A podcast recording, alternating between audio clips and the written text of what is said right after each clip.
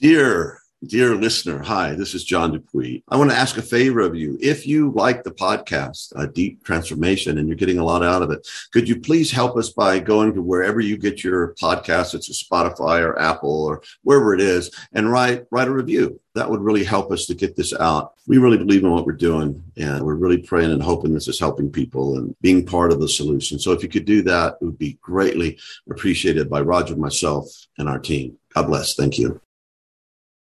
Join us in part two of our conversation with Leslie Hershberger, in which we continue to dig in to the Enneagram and see its transformational pathways and the potential for the healing of ourselves and our planet. Also, after we finish part two of the conversation, stay connected because Leslie is going to lead us through a guided meditation that brings together everything we've been learning in this conversation. Welcome to deep transformation, self, society, spirit, life enhancing, paradigm rattling conversations with cutting edge thinkers, contemplatives, and activists with Dr. Roger Walsh and John Dupuy. Join us in the evolutionary fast lane as we take a deep dive into transformational practice, peak experience, profound understanding, powerful contribution. I love your concept of the inward turn, and that feels to convey like it touches on and builds on and speaks to so much, in particularly in light of what you, you and John have just been talking about, uh, effectively the loss of of that dimension to conventional religion. And we have this very curious phenomenon, which is common to all traditions, that as you look across them, that each tradition is born out of profound altered states and insights and revelations. And the founder then conveys that as best they can through, through their words and one on one through transmission of some kind, of transmission of the old states. But over the, over time in traditions, there's a phenomenon of what someone's called very aptly truth decay, that the higher reaches, the higher levels, the altered states tend to get lost and the insights decay into dogma, the transcendent practices devolve into ritual, etc., etc. And the heights of the tradition are lost. And yet those heights are always accessible to us in ourselves if we do the right practice. But so often it needs a stimulus and more likely a person such as yourself who helps a person make that what you're calling beautifully the inward turn. So it sounds like this is a beautiful use of the Enneagram to help and allow and facilitate people making that inward turn for themselves. Well, Roger, it's one of my favorite parts of the work when, you know, because I like going into business because I like working with teams and with people and the dynamics, the interpersonal dynamics in the workaday world, you know, kind of Freud's love and work but there's something really i mean i i, I have uh, my own private ache of what is a very popular term these days of religious deconstruction. Because if you think about it that when my brother's wife and baby died when i was 20 it was the church who supported us. We were in this progressive catholic church with a pastor who was a five this real intellectual who valued beauty who valued music, who valued the, the inner tradition. And they were incredible supports to me and my family in some really, really dark days. So when I went and got my master's in theology from the Jesuits and just experienced a pretty huge religious deconstruction at the same time the priest pedophilia scandal was coming out. And I remember watching the movie. What was the movie about the Boston Globe? The inside, what was it? Yeah, that was an excellent film. It'll come to me, but I know what you're talking about. And so many people had seen that movie, including myself, of just you had that felt lived experience when all that you, you know, like the a different kind of decay, but when all that you believed came crashing down. I understand the pain of it.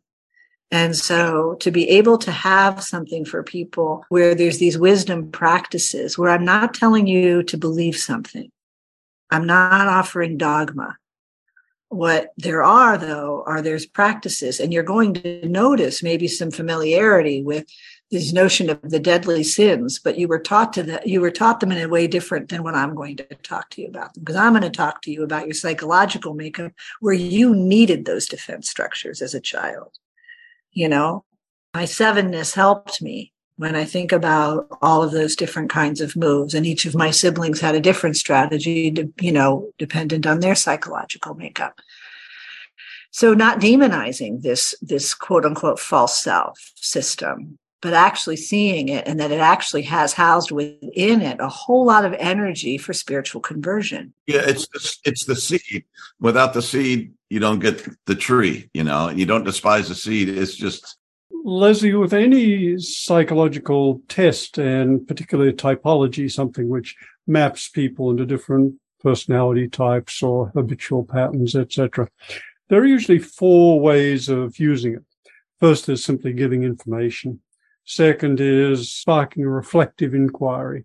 The third is using it as kind of a Rorschach test. Okay, what do you, how do you respond to this? What do you see? What do you imagine? And the fourth is using it as a focus for ongoing psychotherapeutic work. But you're pointing to a fifth possibility that is that the Enneagram, with the right guidance from the right person, can be the entry point to a spiritual life. Yes. Yes. Yeah. I I love that we're talking about this. This is how I got my start. This was my portal of entry. It's why to the Enneagram. It's why I got a master's in theology because I wanted to study the contemplative arms of the traditions. And I focused primarily on Christianity, Buddhism, a little bit of Sufism. And as this new iteration of the Enneagram comes online, I'm trying to not be a grumpy old curmudgeon around the dilution of it, almost like what you were talking about, Roger, that happens with religious traditions, with any of the traditions, is the dilution of them. What I'm seeing, if you look up the Enneagram on YouTube, there's there's some quality things, and I want to talk about resources that I would recommend to people, but also a lot of just silliness. And so what I'm what what you see then is an over identification with the personality structure where the contemplative practices, I am not a fan of teaching the Enneagram without some sort of contemplative practice, although I may not call it that if I, you know, do a workshop for Children's Hospital down the street, but I would call it a pause practice. And I think that because it's three centered, where we have this incarnational being and we're learning all of the language of neurobiology of type. We're learning about the, you know, neuroplasticity that we can actually with practice change our neural pathways. We're learning about the language of trauma and somatic experiencing of how all of our life experiences house themselves in the body. And it's becoming less of a cognitive framework. And I think that's where conversion, this conversion and not in the traditional, that, that word I wouldn't use for a lot of people because it would talk about kind of outside in conversion, kind of a forcing and pushing the river that I got to convert you to something. Where actually what we're doing is we're making the inward turn. We're developing the capacity. That's what we did in the meditation to be present on the spot in the moment, you know, when our type gets triggered. And building practices in where we can increase spiritual capacity for presence in a relationship that matters and I don't think we can do it without some sort of regular practice. And some people may choose to do, you know, to extend that to an hour a day practice. But what I'm most interested in is how we're treating each other. And I know you both are too, boots on the ground. What practices could we have for people in ordinary life who may not have an interest in a one to two hour a day meditation practice? What can we offer? As, as Jacob Needleman said so eloquently, that we can guide the arising of this force within our neighbor in a manner suited to their own understanding. That's to me where the intermediate path. And I think it's a contemplative practice. And you have mentioned on several occasions that the people interpret the Enneagram, make sense of the Enneagram in different ways. And you know, you're understandably distressed at some of the nonsense out there. And yet, one thing we've strongly learned from adult studies of adult development is that everyone interprets things according to their stage of development. And so most interpretations are going to be at the conventional stages. And the, there's what Ken Wilber calls the pyramid of development, that the later the stage of development, the fewer the number of people at it. So there's always going to be a gravitational force toward, toward down effectively to the to the larger numbers at the conventional stages and a small number of people like yourself are going to be pointing to and pushing for some of the later stage interpretations and uses and also at the same time though giving you know it was interesting when I was called into the one evangelical church, and when I, I, thought, I don't know that we're going to be a fit when he called. And he said, I said, you, what would you like? What, you know, there's many ways we can go with the Enneagram. And I said this to the evangelical pastor. And I said, um, you know, we could go with the business Enneagram, where we could really look at it from an organizational perspective and how different types work with each other and how different conflict styles show up in conflict. I said, or we can look at the spiritual dimension of the Enneagram. He goes, oh, yeah, we don't want that. He says, we've got our, we've got our religion. We got God handled here. That's, that's okay.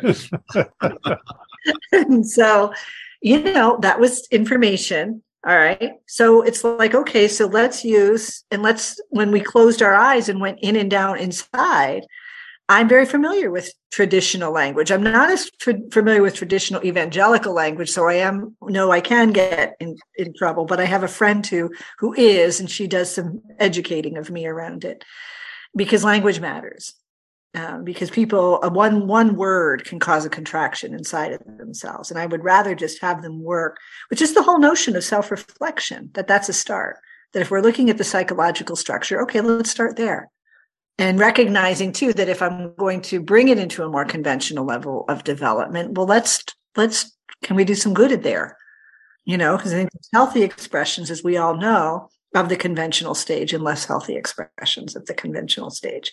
And I have found Christians sometimes, conventional Christians, there's a lot projected onto them from people who are, I mean, I know a lot of people who are not religious and have a real allergy to religion, but do a lot of projection onto the con- people at conventional levels, where I've seen some fundamentally decent people working in prisons at the conventional level of development who might be even teaching Enneagram there. Yeah. And and clearly, uh, one of the traps of a development, you mentioned the trap of using the Enneagram as people push push others into particular niches and even themselves. And if we use a developmental model, there's the there's the trap of looking down at people, uh, you know, they're only this or that, etc. So, but you've also emphasized repetitively the importance of speaking to each person in a way they can understand it. There's a beautiful quote from Muhammad who said, Speak to each man according to his level of understanding. I think there you have it. So, yeah. Yeah. And be present, you know, embody it. it we, they, people can tell. As a head type, I can give you a lot of experience of people experiencing as condescending. So if I'm speaking from a cognitive, just the cognitive structure, and i'm not so for me as a and this is where i start getting into the centers approach with the way which is the way i work with the enneagram for head types. Our dominant center is mental the cognitive structures it's what we do well. And the secondary center is the body and kind of that buried function center is the heart. Doesn't mean we don't have a heart but sometimes that making contact with the other all right coming out dropping in the way I like to work with head types is first bring them into their bodies and get them grounded, including myself. Because to the degree that I'm grounded, I'm not in the head, I'm not looking at you. To use an integral word, I'm looking as you. I'm taking on your perspective when I can come into the heart, have some felt understanding of your perspective. But I've had the experience too. I know what it's like when I'm when I'm a head on a stick and I want to learn you a thing or two. And people can feel that. So when I'm working, when we work as head types, we work first on, on grounding, coming into the body, and then taking that. Now we've got a little bit more capacity to be able to be present to another. We're not going to get overwhelmed and you're not going to overtake me and this kind of thing, which can be a particularly core issue for head types. Yeah, and and what you were saying about being present, and I worked with addicts for many years, and you worked helped me also, but you can't bullshit a bullshitter. You know, I mean, in the later stages of addiction, you're so used to lying about everything, including to yourself. If if somebody is inauthentic, and they just they just turn you off, they don't need it, but they can sense if if you're present and there, and that's why. I mean, all the students they just oh, it's my time to do Leslie. They were very excited about it. And you actually came and visited us one time. And on, on YouTube, which never goes away, there's still a series of conversations that we did, I don't know, 15 years ago, 20 years, a long time ago. It was full of my students and some of Diane Hamilton's Sangha were over there, which is near where I live. We look a lot younger, but I was being mainly the straight man kind of but you you were doing the most of the, the presentation and it's just uh it's still i mean years ago i looked at it we had a hundred and something thousand views and it's grown since then. So if you want to go back to the basics and feel what it was like to be with leslie with my students back in those days there's still a, a tremendous transmission and there's a levity and joy and depth in the conversations that still resonates after all these years.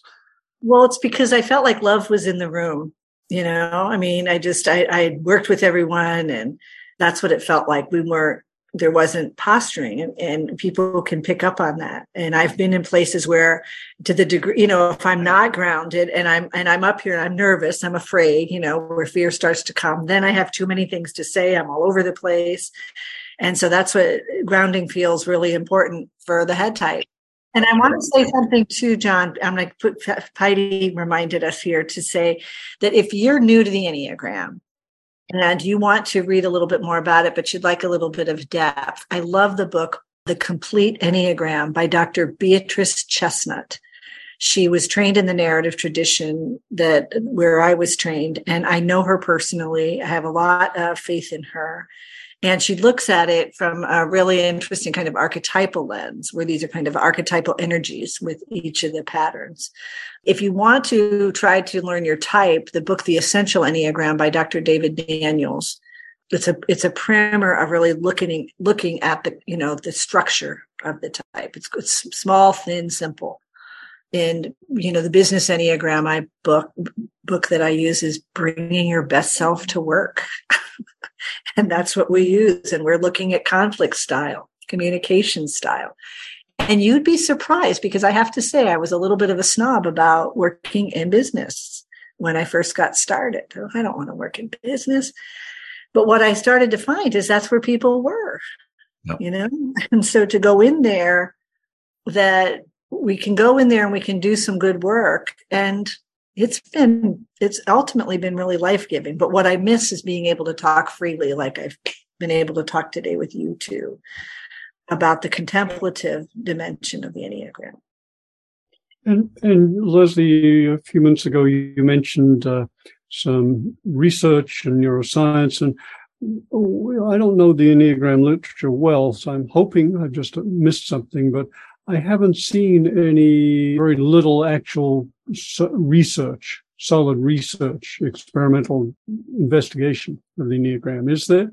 Yes, there is. Uh, there actually was a paper that was published by my teacher, David Daniels, and uh, my friend and colleague, Terry Saracino. I believe it's, I would have to, maybe we could put in the show notes, it, but it's Journal of Psychology. It was a professional paper that was published and it's research. The other person who's done some research is Dr. Ginger Lapid Bogda, who does the Enneagram in business and she's looking at you know development in the business world and she had a list of markers that she used she wrote bringing your best self to work so those two are you know there's there's other research out there i would imagine those are the two that i know off the top of my head one book that I forgot to mention that I really liked is The Spiritual Dimension of the Enneagram by Sandra Maitri, M A I T R I. And another, I would also recommend if you really want the nuts and bolts of the Enneagram to look at it from the center's perspective, because I think that's a good portal of entry. Is I have a course called The Foundations of the Enneagram, the Center's Approach. It's an evergreen online course that people can take. And I look at it through it's really offered it, i'm not talking as much about enneagram spirituality in the course because it's a foundational course and i wanted it to be acceptable to a large swath of people but i really unpack the centers and why i work with the centers with a client when they come into the room and really understanding these kind of almost the somatic makeup of a client for instance I didn't know this when I got started that if I brought a heart type into my office or in a group and had them close their eyes for meditation, it could evoke a lot of anxiety because they're looking to connect. And I had one one person who brought me in and said, "Yeah, I really liked what I said. So how did it go?" I brought in and taught it to a class of hers. She said, and she was a heart type. She said it really went well, but I didn't. You had everybody close their eyes for that meditation thing. She said, because I couldn't see if they liked you. Because you are, you're in the, from the heart perspective that I am what people think of me. I'm looking for a connection. So there's all of this energy outside themselves. So what I had to learn in working with heart types, whether it would be in business or by in, in my office, that's types two, three, and four they're looking to connect in three different ways.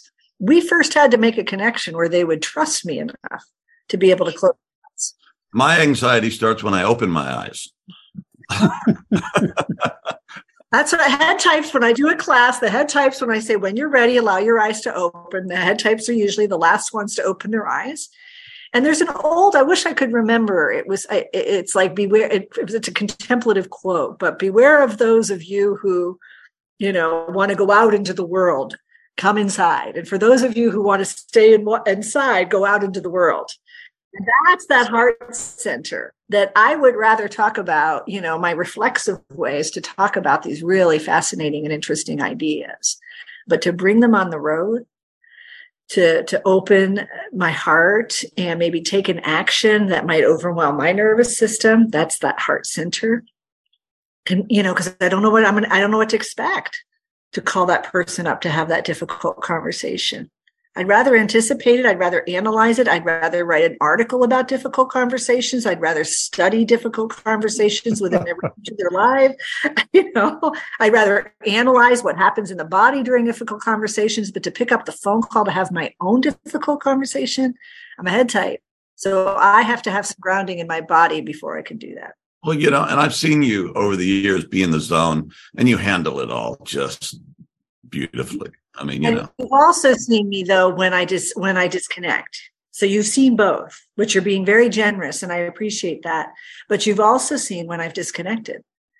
You know, if I'm a little anxious and then what starts to happen is I become that proverbial head on a stick and there's not a lot of energy down here. Right? and the heart types will all be able to describe two, threes, and fours if you're out there. You're going to be a describe, be able to describe an experience when you started to shapeshift in order to get the connection. And you lost contact with your own authentic self. Twos, you could notice when you start to amplify. Usually twos aren't listening to a podcast like this. At least that's, I mean, there's a few of them out there, but they're threes typically aren't listening either, you know? Um, you got a, you got a couple of them there, but my my experience in the integral world, I found one, two of all the hundreds of people I met. I met one person who's a two. Very interesting. I hadn't thought, of course, uh, in the integral world and other mo- other you know, contemplative movements, there's been a, a uh, an interest in what what kind of uh, uh, practices people do and the insights they've had, etc. It never occurred to me to look at the, these communities in terms of what what the predominant types are. And now you just opened a whole new world for me. So thank you.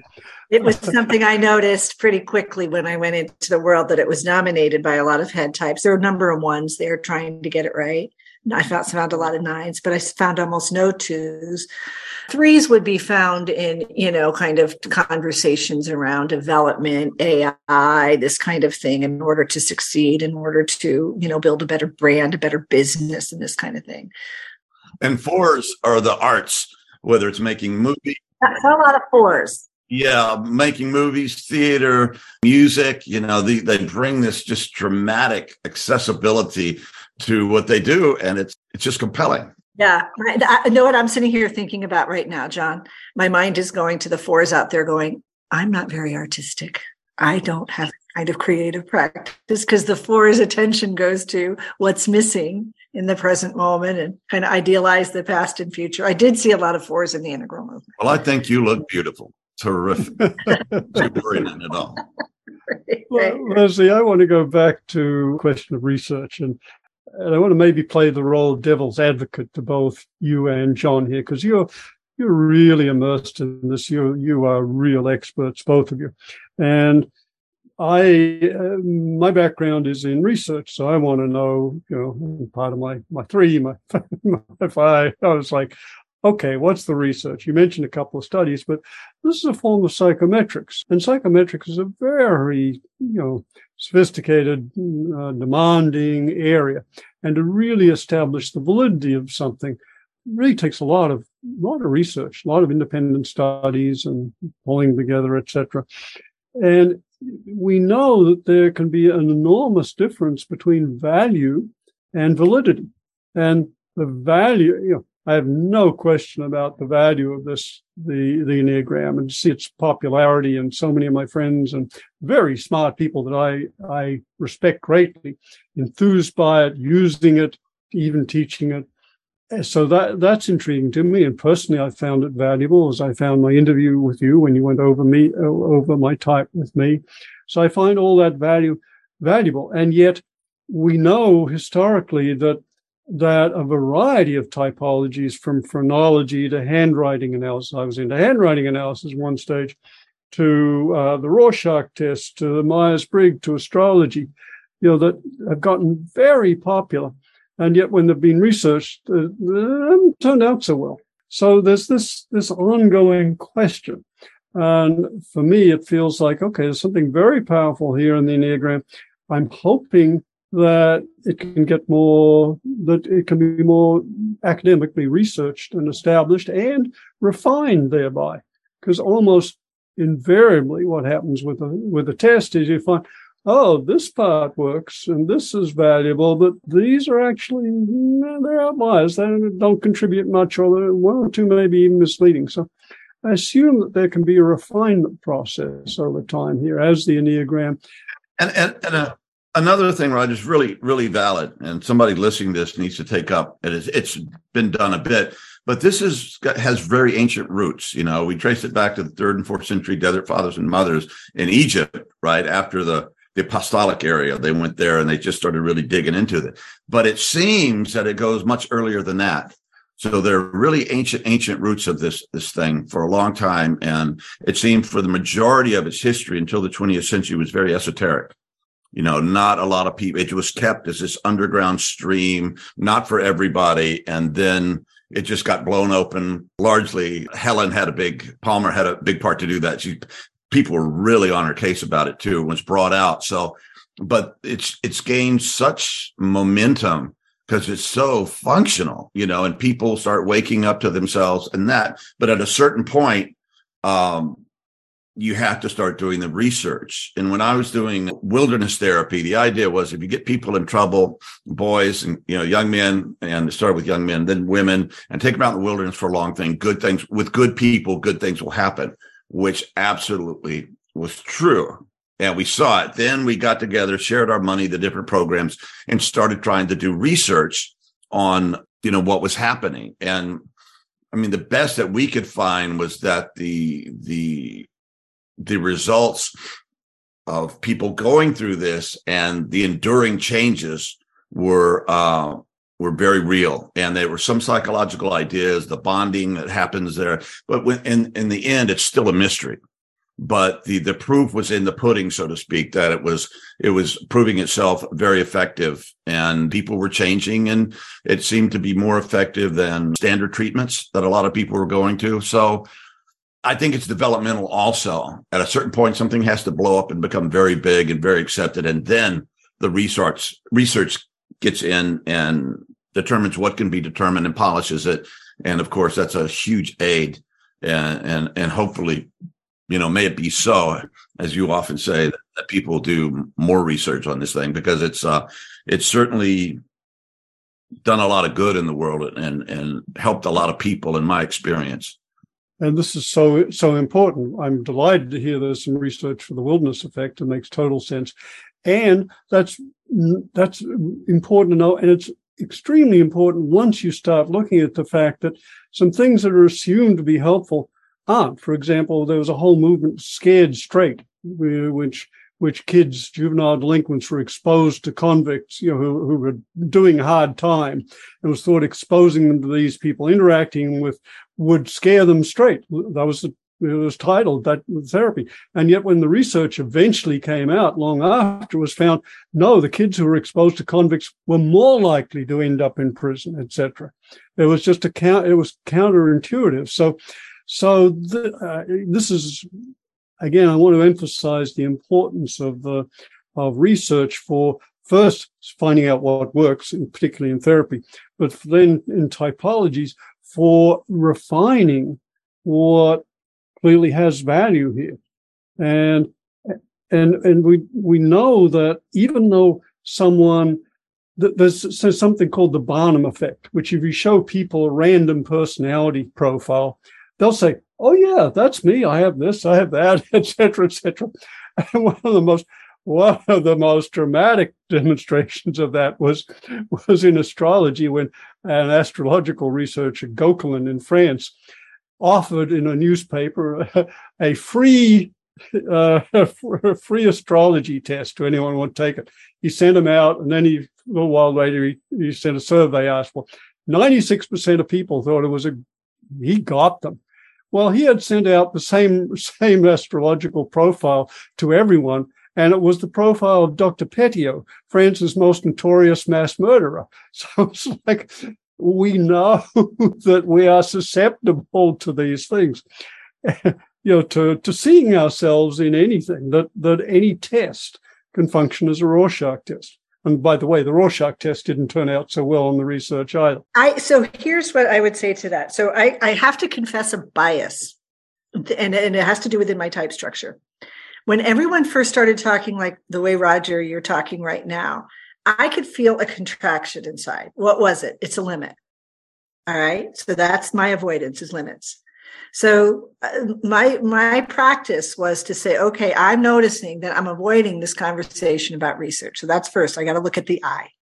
So that's first thing. Now, number one, I looking at my own bias what I noticed was David Daniels, Dr. David Daniels was a psychiatrist at Stanford, and he was passionate about this because he was bringing this into Stanford University and his reputation was on the line. So this was a really important piece for him. And they did do a lot of research and conclude, and, you know, and again, I'll, I'll share that with you all. But what I like what you're speaking to is the notion of the research still we still need more research and it still needs to be refined. And i think it can also we can look at it developmentally. And i want to come back to that in one minute. But first what i started to see when i started to see that because i again my attention orients to the positive and to best case scenario. So for the first 20 years of my work i'm seeing or 15 years i'm working with people digging deep and people doing the contemplative practices. I had a learning community. Helen and David were my teachers. Then, when I saw Next Gen come online and started to see the dilution of it, I thought, oh my God, thank God we've got some research and so, thank God we've got some clear practices on how we're going to work with this. And it, they also need to be fine tuned. So I started seeing the importance of, of research. So again, confessing a bias and it's still happening. And I think there's more research out there. I also think I've had the experience, Roger, when people come in brand new, they see themselves in every type. Um, I, you know, people have been mistyped. Helen Palmer actually mistyped herself at the outset. This is where I think the contemplative practice can come in. And it, it, I'm thinking of Ken Wilber's book on the marriage of sense and soul, where you are looking at, you know, if you want to know about contemplative practice, you have to interview contemplatives. And we're looking at the inner life in the subjective realm, but looking at spiritual experience. And what I have noticed is with people with some, you know, once they land closer to their type, and some people, you know, don't for a while, But if they're doing contemplative practice, they eventually, typically, eventually hit that they're not kind of working with their core vice because then when they start working with their core vice, that's when things really start to cook.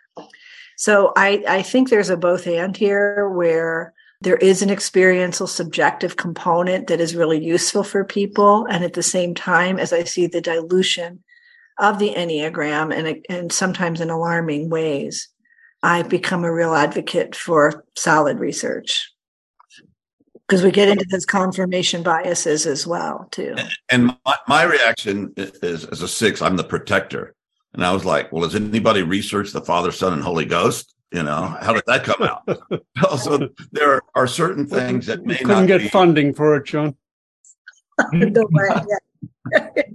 yeah, I, I think you're speaking to. I, you know what? I have to tell you what really hit me during the whole pandemic was just some of the liabilities of not carefully researched modalities, where people really, you know, presupposed a certain you know level of expertise and we're getting into other people's you know field of inquiry. And i when i saw that happen it brought me to earth in many ways. It was it was so disheartening to see. And and bringing a couple of themes that you've you've mentioned here together leslie. You've talked about the types of course but you've also mentioned it, you, the possibility of using this as a spiritual practice and for the inward turn.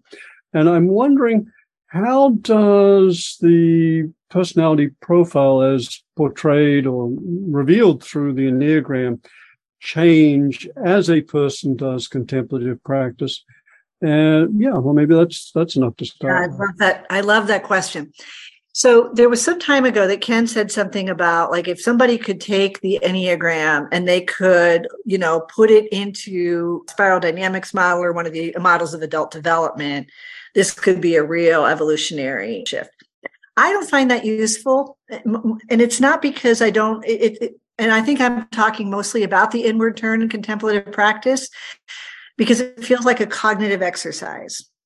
And that's not saying that a cognitive exercise is a bad thing. Sometimes people describing what a healthy, what a healthy seven would look like.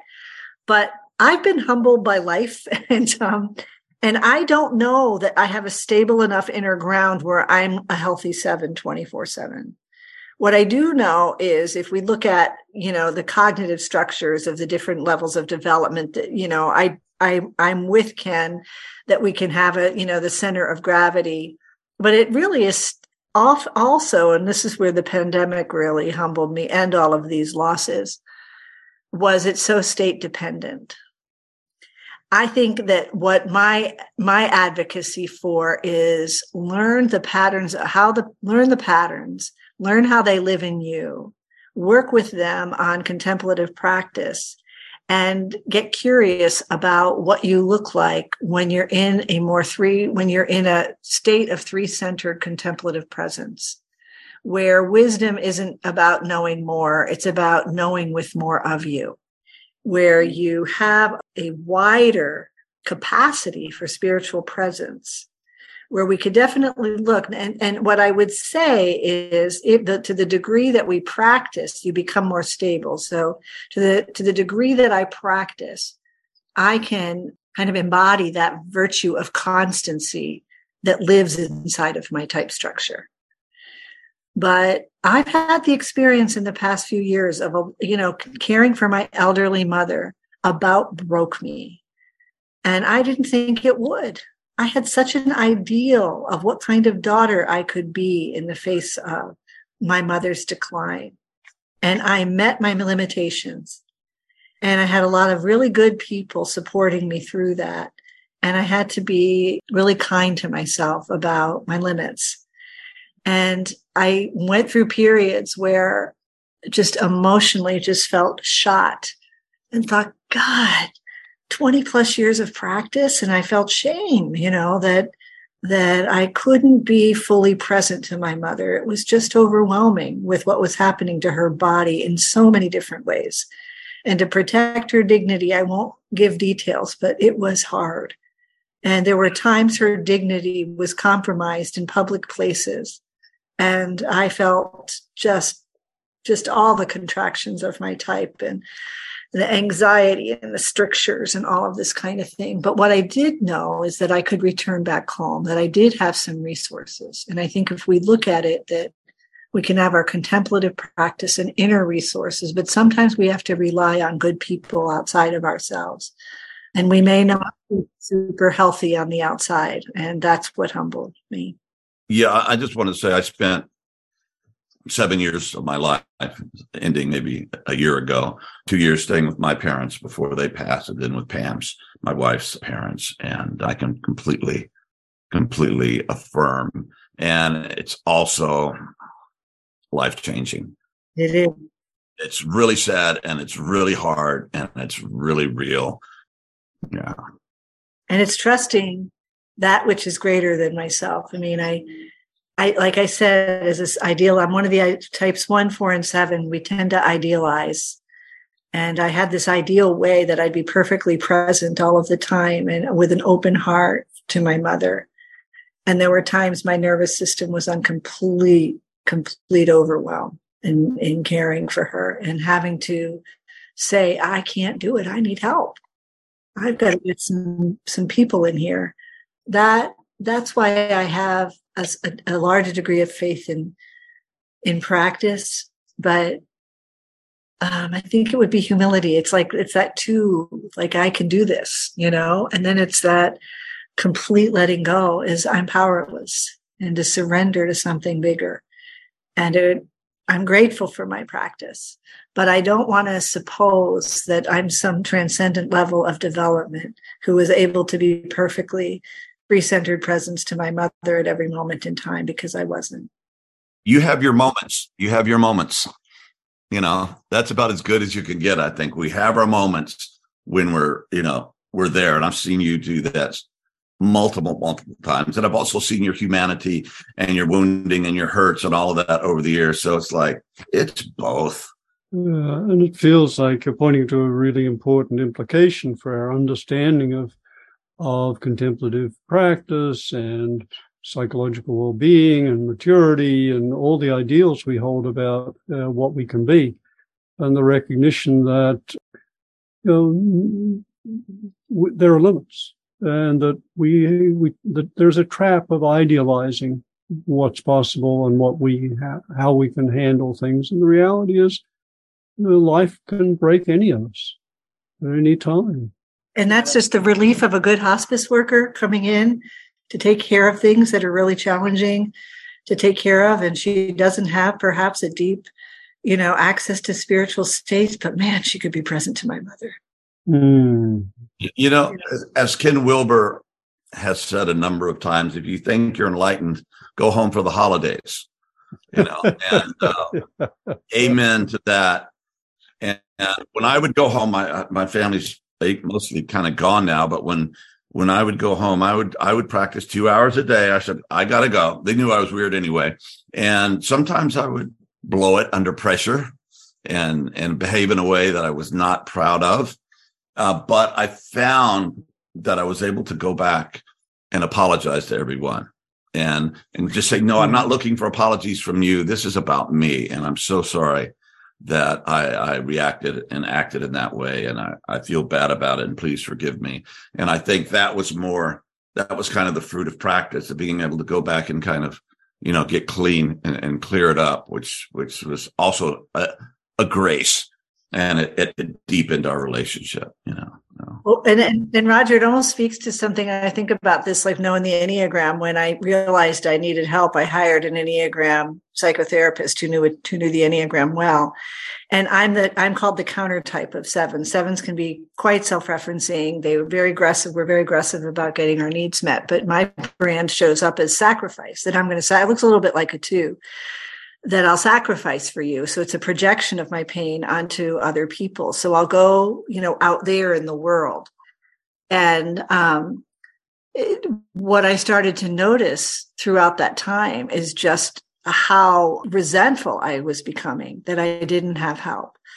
And it was a lot of my own, you know, what what our work, it was one more layer of dealing with my pain avoidance and my limit avoidance. And it required a whole lot of self care, which didn't fit within my construct. You know, I thought, oh, don't give me that Oprah self care, self compassion. Maybe I, I just saw it. It was a real blind spot. that I saw it as kind of this cognitive construct, and it's it was the it was the thing that brought me home was to have a little grace for myself. Yeah, it's it's hard, and I have I just deep bows of gratitude to hospice workers, to care workers on the front line. My mother's caregiver, Jen, I've just forever, she's a just extraordinary. And um, I don't know what we would have done without her. Yeah. So many, so many unsung heroes in the world.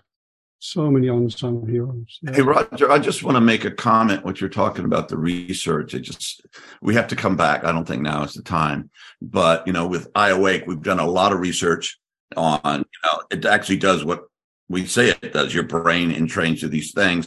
And that's pretty easy. You can see what the brain chemistry is doing. You can see, you know, you can measure all that in, in um, upper right quadrant because hard science, you know, this is the data.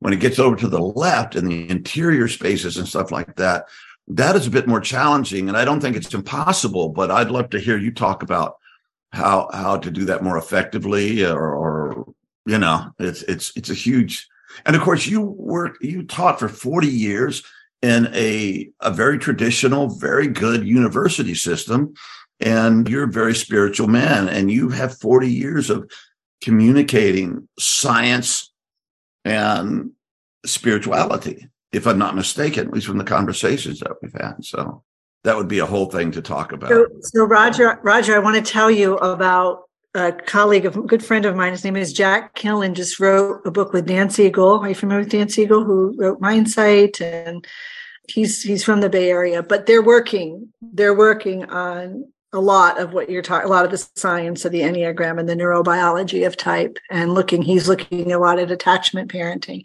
But four people just wrote a book. There is a if if your listeners are interested, if you look at the International Enneagram Association, you have to be a member to watch it but they just did a talk at a conference, but their book is coming out, I think, in 20, late 2023 or early 2024. Oh, great. Yeah. And Leslie, as we come towards the end here, we've covered so much. Is there anything you'd like to add? So, you know, we didn't begin to touch a lot, and I'm actually uh, really okay with that because we went in an area that I think would be really valuable for your listeners, but strongly encourage you to really look at the centers and some of the you know i worked with just looking at the understanding of the center's approach because it feels like the enneagram when you think about i'm trying to think of the early progenitors of the enneagram in the 70s and 80s mostly were head types you know, Claudio Naranjo's a five, Russ Hudson's a five, Helen Palmer's a six, Tom Condon's a six, David Daniels a six. I mean, it's loaded with head types. So you're getting this is, and that is not a bad thing because, you know, head types were quite articulate at describing, you know, structures like this. But we have these two other centers. We have the center of the heart, and I'm not talking about passions and I'm following my passion. We're talking about the purity of the heart that gets clean, you know, of emotions and working with emotions of the heart. I'm talking about a heart that's clear of the passions, that's attuned to the other, all right, in connection. And then looking at the body and understanding somatics and understanding trauma and understanding how the psychological structure houses itself in bodies. And what's always interesting to me is that the Christian tradition says that the divine art incarnates, yet it's the most demonizing of the body. Antibody traditions that you can yeah, get. It really is. And so I think that I'm, I, it's almost like we started from the body up, body, heart, you know, head, and we're working with this through the body down. So I really encourage to understand a real understanding of the center's approach to the Enneagram and how these, how we tend to overuse one of these one of these centers and it's driven by a core emotion it's a really foundational way to work with that and that's that centers course that i told you about that i'm really grateful for. And I, I want to acknowledge a Benedictine nun, Suzanne Zuercher, who was a real, you know, trailblazer in that she's deceased since, but she worked in spiritual direction with people and she could really see how these centers showed up in spiritual practice. I have one last question for you. I've been saving, and it's just clear your mind of everything we've said before. But I really admire you, your wisdom, your intelligence, your integrity. I've seen how you struggle with issues of life and marriage and children and parents and all of this stuff and a profession.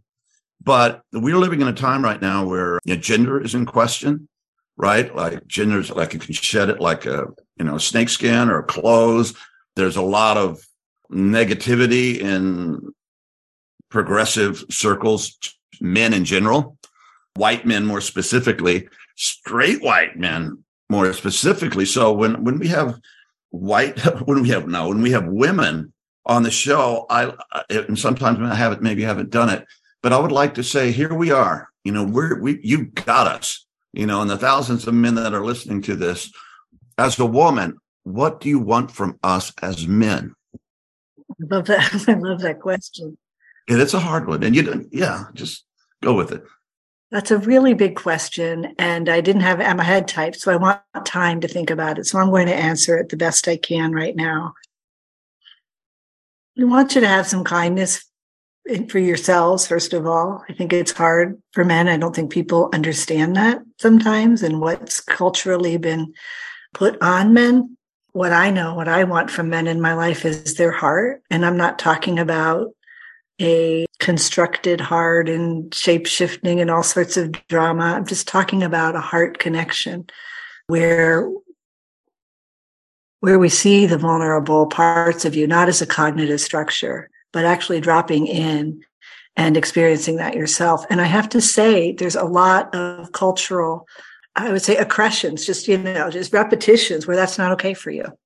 So I, I, I don't think it's easy, but I would say to also when I think about my experience of the integral world is get out of from integral and integral land. It would be to you know come into contact, and I don't say that people never do, but start noticing, say, the caregivers. Start noticing people who may not have the intellectual capacity or may not have, you know, real shiny cognitive frameworks and just get curious about who they are and see what happens inside of yourself, you know?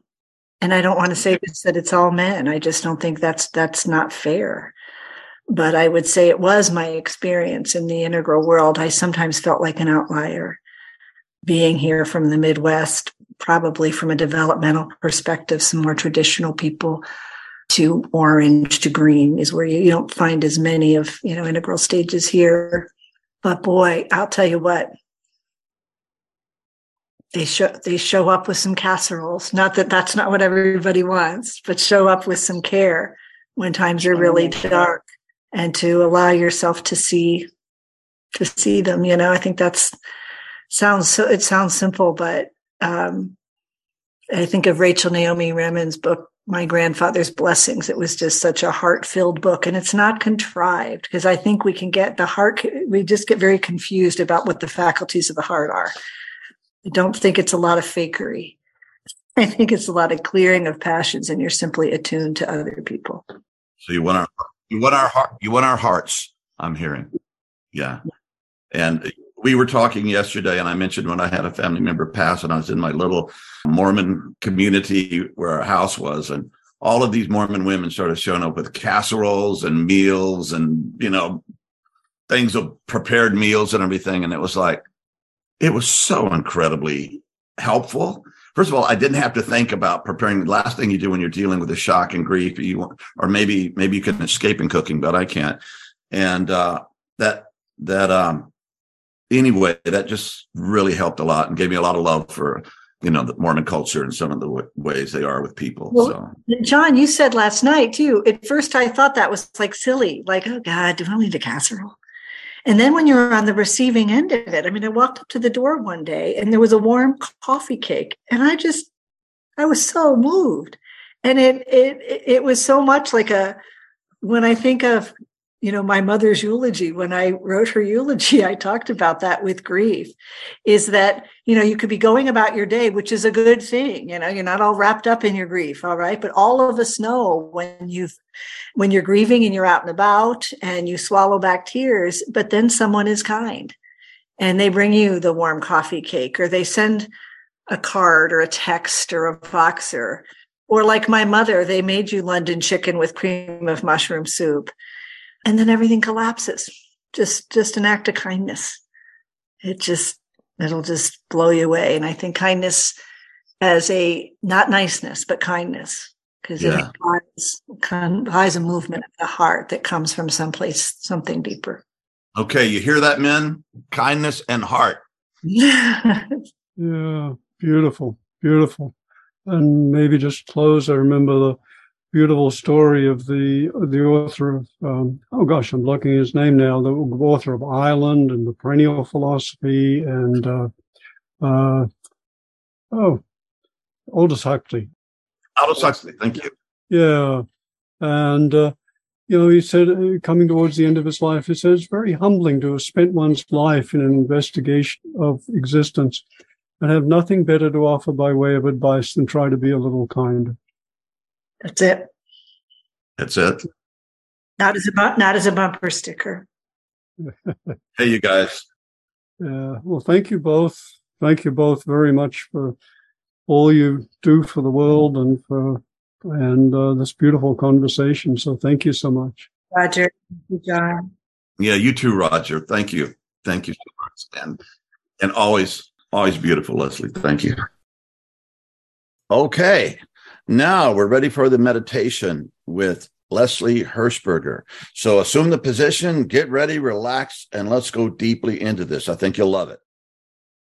So begin by positioning yourself as comfortably as you can in your chair and begin by noticing sounds in the room. Perhaps noticing a sound you didn't notice a moment ago when your attention was elsewhere.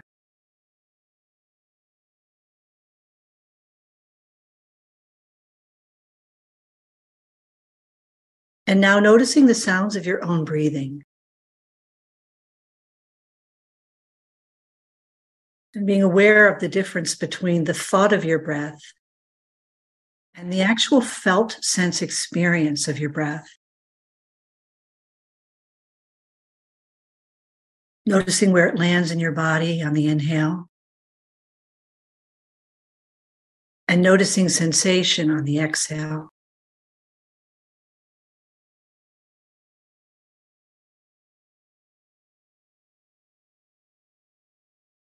Because we typically sit down in a practice and the order of the day has scattered our focus of attention. So bring your attention to the far wall of the room. The center of the room. Book reading distance. Six inches behind you. Book reading distance again. Now in and down inside yourself, down through your throat, your heart, your solar plexus. Now in and down, about three fingers below your belly, where breath and awareness meet.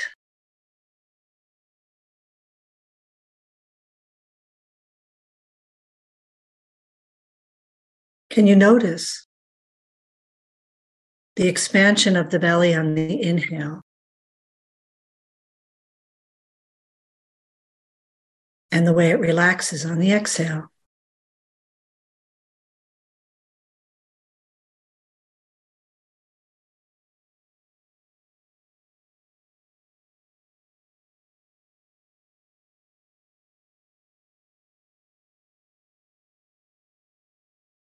And this is the faculty of the inner observer that can witness placements of attention in space.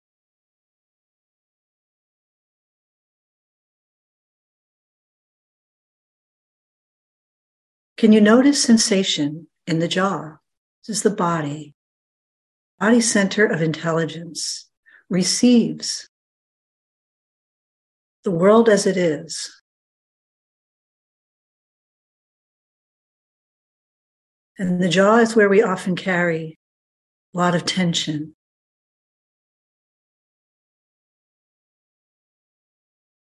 So just notice sensation.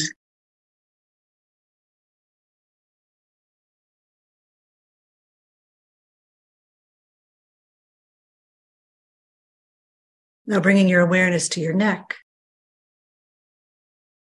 And you notice the difference between the left side of your neck and the right side.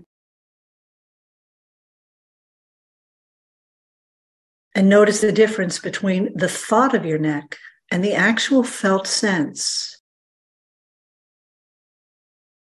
And if you feel nothing at all, simply notice air or the sensation of your shirt on your neck.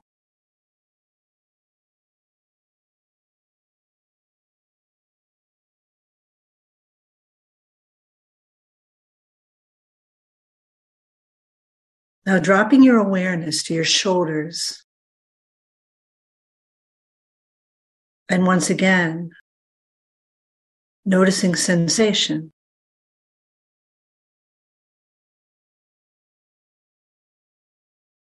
Beginning with the felt sense of your shirt on your shoulders.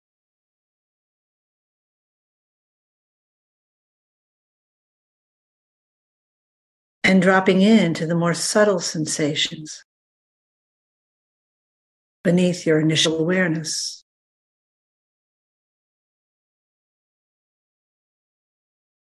And if you feel nothing at all, notice that.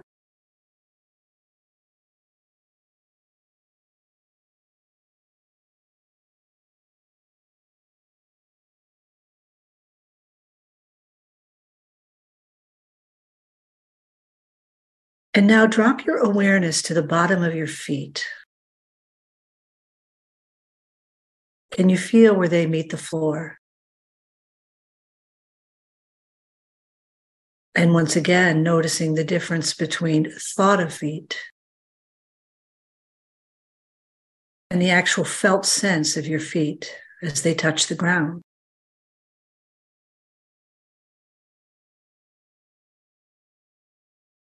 If you're a head type on the Enneagram, sometimes this can be useful shifting awareness from the mental energy in the head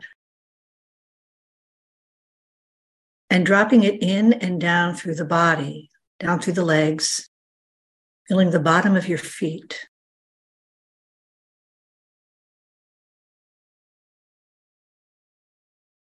If you're a heart type on the Enneagram, you can notice sometimes this even act of closing your eyes can bring a sort of anxiety, a threat, a loss of connection. So just notice that.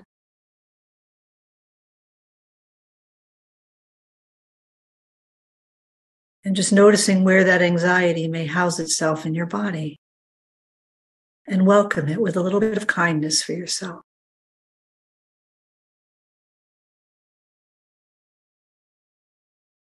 And what would it be like if through my attention, I can make some room in the inner space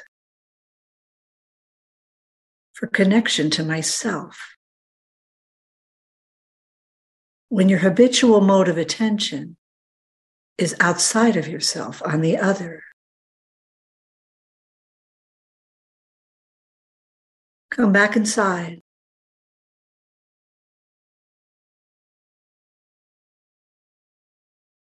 And if you're a body type on the Enneagram, it can be this holding pattern of armoring, kind of defending against. Or I'll lose myself if I give away too much to you.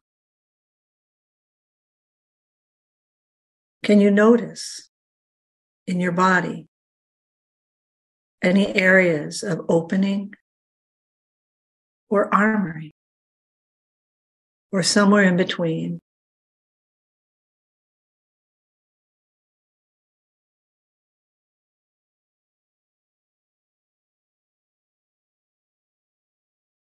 And you come back home to your felt sense experience.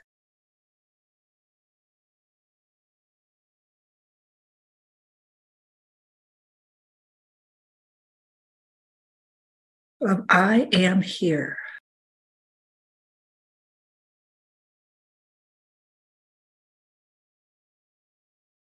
Now, can you bring to your awareness a time in the recent past where your Enneagram pattern or something else got activated?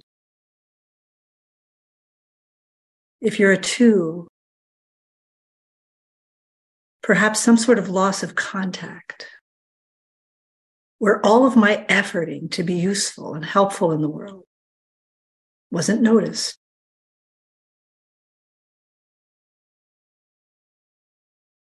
I wasn't appreciated.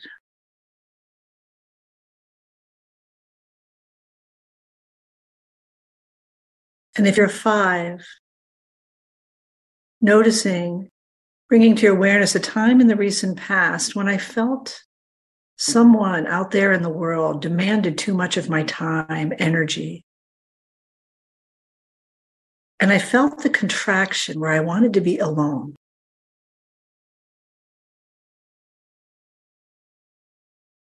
or even a flash of annoyance, perhaps. I was interrupted. The expectations weren't clear. And if you're a six on the Enneagram, noticing and remembering a time in the recent past that initiated a cascade of doubt. What did she mean by that? Can I trust this person, this situation?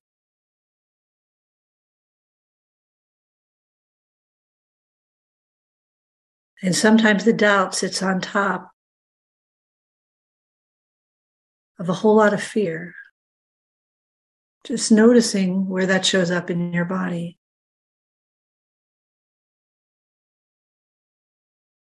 And if you're a nine on the Enneagram, noticing a time in the recent past where I was ignored, my preferences were dismissed.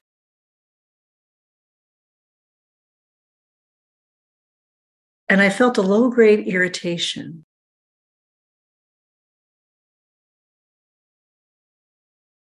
And then just began to background the irritation.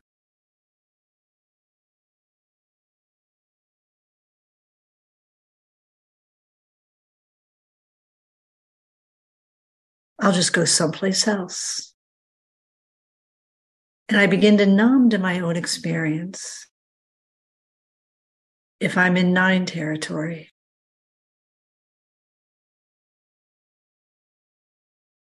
And so, as this memory comes to your awareness, can you notice sensation in the body?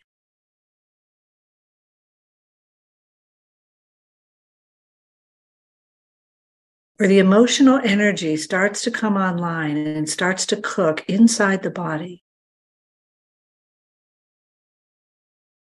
Can you give the emotional sensation in the body a little bit of space?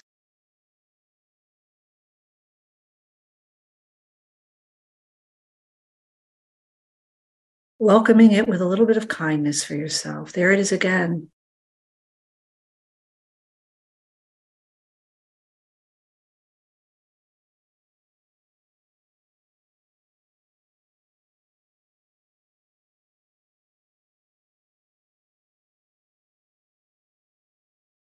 And noticing what it does as you welcome it. It's so counter instinctive to welcome it on the spot in the encounter when the pattern of my type gets activated.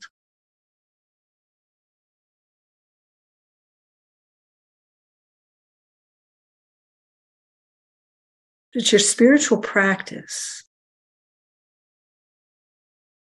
can start to create those neural pathways in the brain where you develop a habit of noticing your particular area of contraction.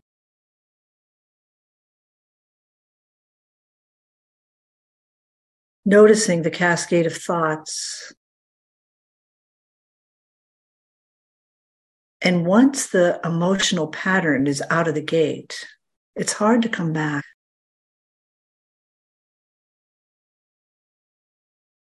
So we drop back into the body.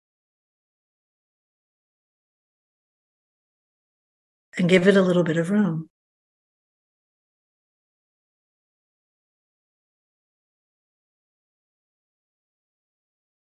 Can you do that now? Just notice.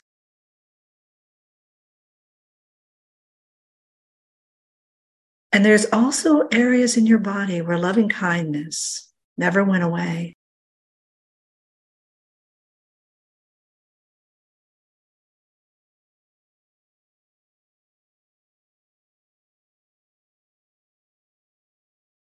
They exist at the same time.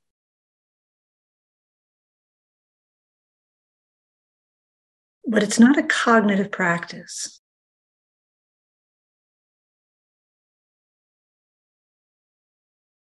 It's a faculty of the inner observer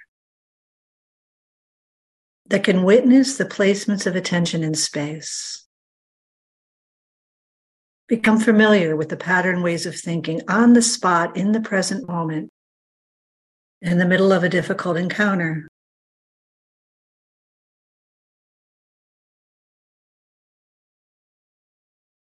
Where for the two, there's this kind of pride, the emotion of pride, where I have to be kind of important to a significant other. There's this inflation energy, and then the deflation when they don't notice. And for the five, can start discerning the difference between the reflexive detachment when somebody wants something of me, when they intrude on my inner space, and non attachment, which also allows for the incarnational experience of people in the field.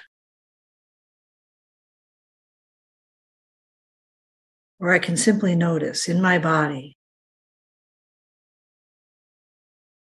And if I'm a six, when I start to notice the doubt, the fear, I can pause. I can make space for where it lives in my body.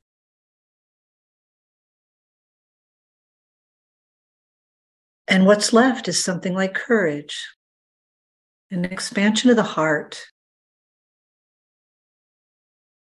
where I can relax my doubt, relax my vigilance, and see what shows up. And if I'm a nine, I can notice. When I start to numb, this kind of contracted vice of sloth it can be hard to spot. So I can ask, how do I notice the difference between numbing out and fuller presence, where all three centers are online? I can feel myself and not merge with you. I can include myself.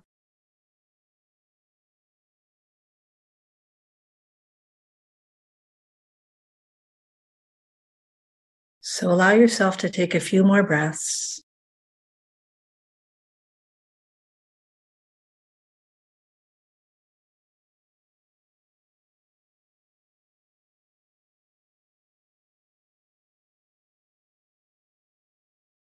Noticing your own felt experience.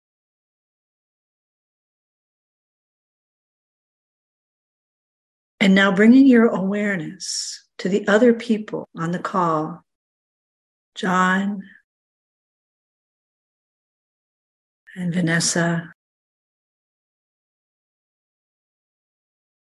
Heidi, Roger,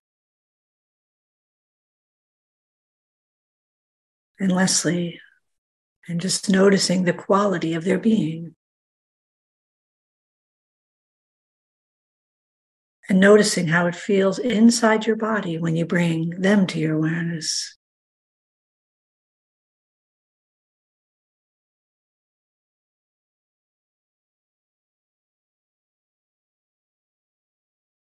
And so when you're ready, but only when you're ready, allowing your eyes to open.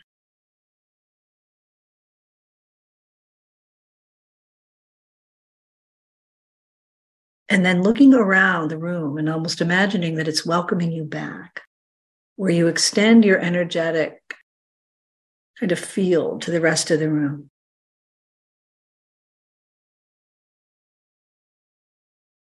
and then bringing your awareness to each other.